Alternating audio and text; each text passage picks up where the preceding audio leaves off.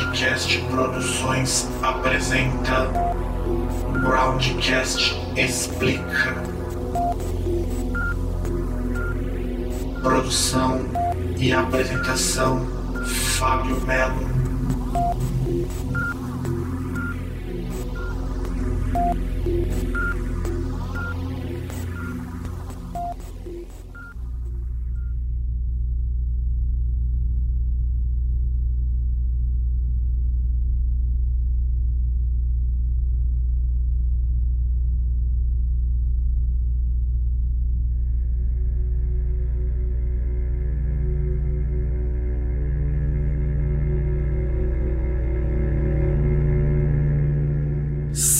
Saudações, queridos ouvintes e ouvintas deste podcast. Eu sou o Fábio e estamos começando a terceira edição do Groundcast Explica. Desta vez abordando um tema bastante interessante de um gênero que não para de crescer. Estamos falando do post-rock, que mostrou sua força no Overload Music Festival com bandas como Mono Explosions in the Sky, além de shows aqui e ali e de bandas consagradas do gênero. É, contamos também com o selo Sinewave, grande divulgador de grupos como Ruído por Milímetro, Harold, entre outros. Então, parados para começar essa aventura por um dos gêneros mais inovadores dos últimos tempos, então pegue seu fone de ouvido e se prepare para o nosso programa.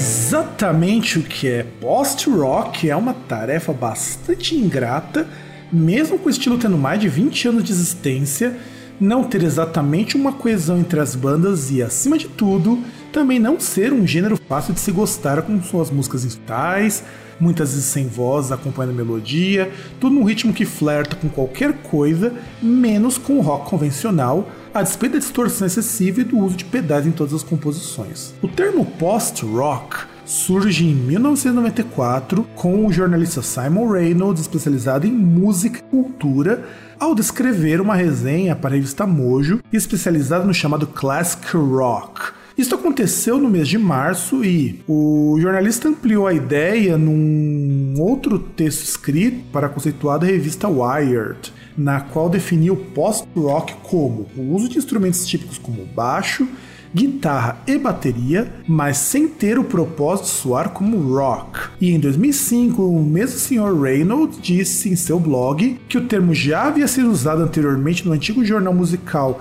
Melon Maker que hoje não existe mais. Ele vai afirmar que o termo nem foi cunhado nesse jornal, uma vez que ele viu outro cara usando um tal de James Walcott para descrever uma resenha do disco Guide do Rolling Stones. Ou seja, de qualquer forma, o termo post-rock não possui um pai legítimo mas como dizem que pai é cuida, então podemos dar ao Sr. Reynolds ao menos a difusão do termo como conhecemos hoje. Talvez nem seja a melhor forma de falar dessas bandas, mas definitivamente não importa. É um nome legal, é uma tag que vende discos, ou ajuda a selecionar nos streamings da vida e por isso vamos ouvir um trecho de Ascent Oblivion do grupo Gods and Astronaut.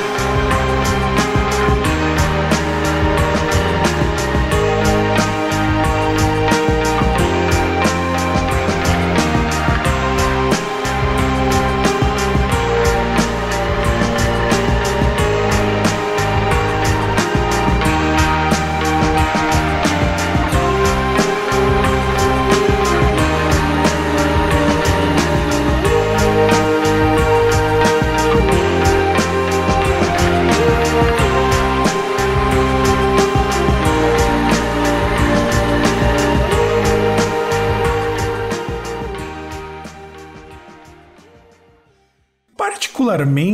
Eu gosto dessa música. Tem um clima meio trip hop, uns vocalizes de fundo bem bonitos. Nessa pegada que você precisa entender como o post-rock trabalha de forma a criar um som que é qualquer coisa menos rock. E vamos continuar com a história do gênero que é bem legal. Alguns críticos dizem que os avós do post-rock vieram nos anos de 1960 com o Velvet Underground e a sua dronologia, que implica no uso da chamada música drone, que nada tem a ver com aqueles robozinhos que vão por aí entregando coisas filmando pessoas. Drone é um estilo minimalista que consiste no prolongamento de um som ou na sua repetição com alguma variação harmônica. É muito comum na música indiana e modernamente se faz com uso de pedais ou por modulação. É muito, fre muito frequente, não, é muito explorado na música eletrônica experimental, tal qual o krautrock e na música ambiente. Eu recomendo muito que, se o assunto te interessar, dê uma ouvida em alguns trabalhos do Tangerine Dream e do Philip Glass para entender como é a música drone. Dando um salto, indo até os anos de 1990, depois de darem um nome para o gênero, surge um movimento de post-rock americano, culminando com o surgimento de grupos como Cul-de-Sac, Tortoise, Labrador, Bauer Electric e Stars of the Lead. Talvez o Tortoise seja o grupo que mais ajudou a difundir o post-rock, sobretudo no seu segundo trabalho, o Millions Now Living Will Never Die. Este é um trabalho tão importante que aparece no livro Mil e Um Discos que você precisa ouvir antes de morrer. E creia, você realmente precisa escutar este trabalho, pois tudo que surgiu depois deve e bebe muito deste álbum. É um disco legal, extremamente experimental, com a pegada de rock, mas que é uma peça tão genial que simplesmente não tem como dizer exatamente quais são as influências. E já que estamos falando neste trabalho, vamos ficar com um trechinho de Glass Museum, um sonsaço de primeira.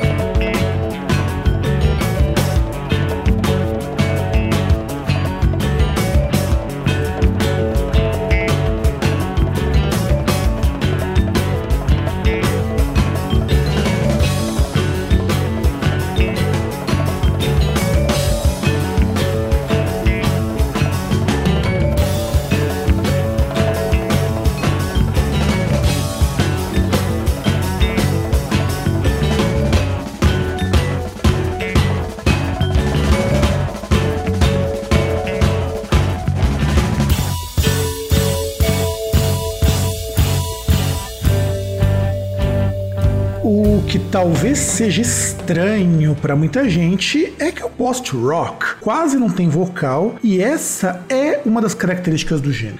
Maior parte das bandas de post-rock não possui vocal, tendo apenas uma parte instrumental bastante simples, trazendo influências do post-punk, do prog rock, do space rock, sobretudo nos temas mais ambientes, música eletrônica e experimental. Mas o mais curioso de tudo isto é que não soa como as referências, uma vez que o som se torna algo tão coeso e tão bem conectado que fica bem complicado de você traçar um padrão para todas as bandas. Você vai notar, querido ouvinte, que as músicas do gênero são bastante lentas, repetitivas, com poucas variações harmônicas dentro de suas composições. O som é marcado pelo uso de muitas texturas sonoras. Aliás, sendo bastante simplista, uma textura sonora é um conjunto melódico no qual cada elemento é chamado de voz e essas vozes se relacionam entre si criando harmonias. Normalmente elas são empregadas usando drones, fazendo com que a música soe de forma muito parecida com um som ambiente, um som atmosférico. Se você voltar e prestar atenção nas músicas anteriores,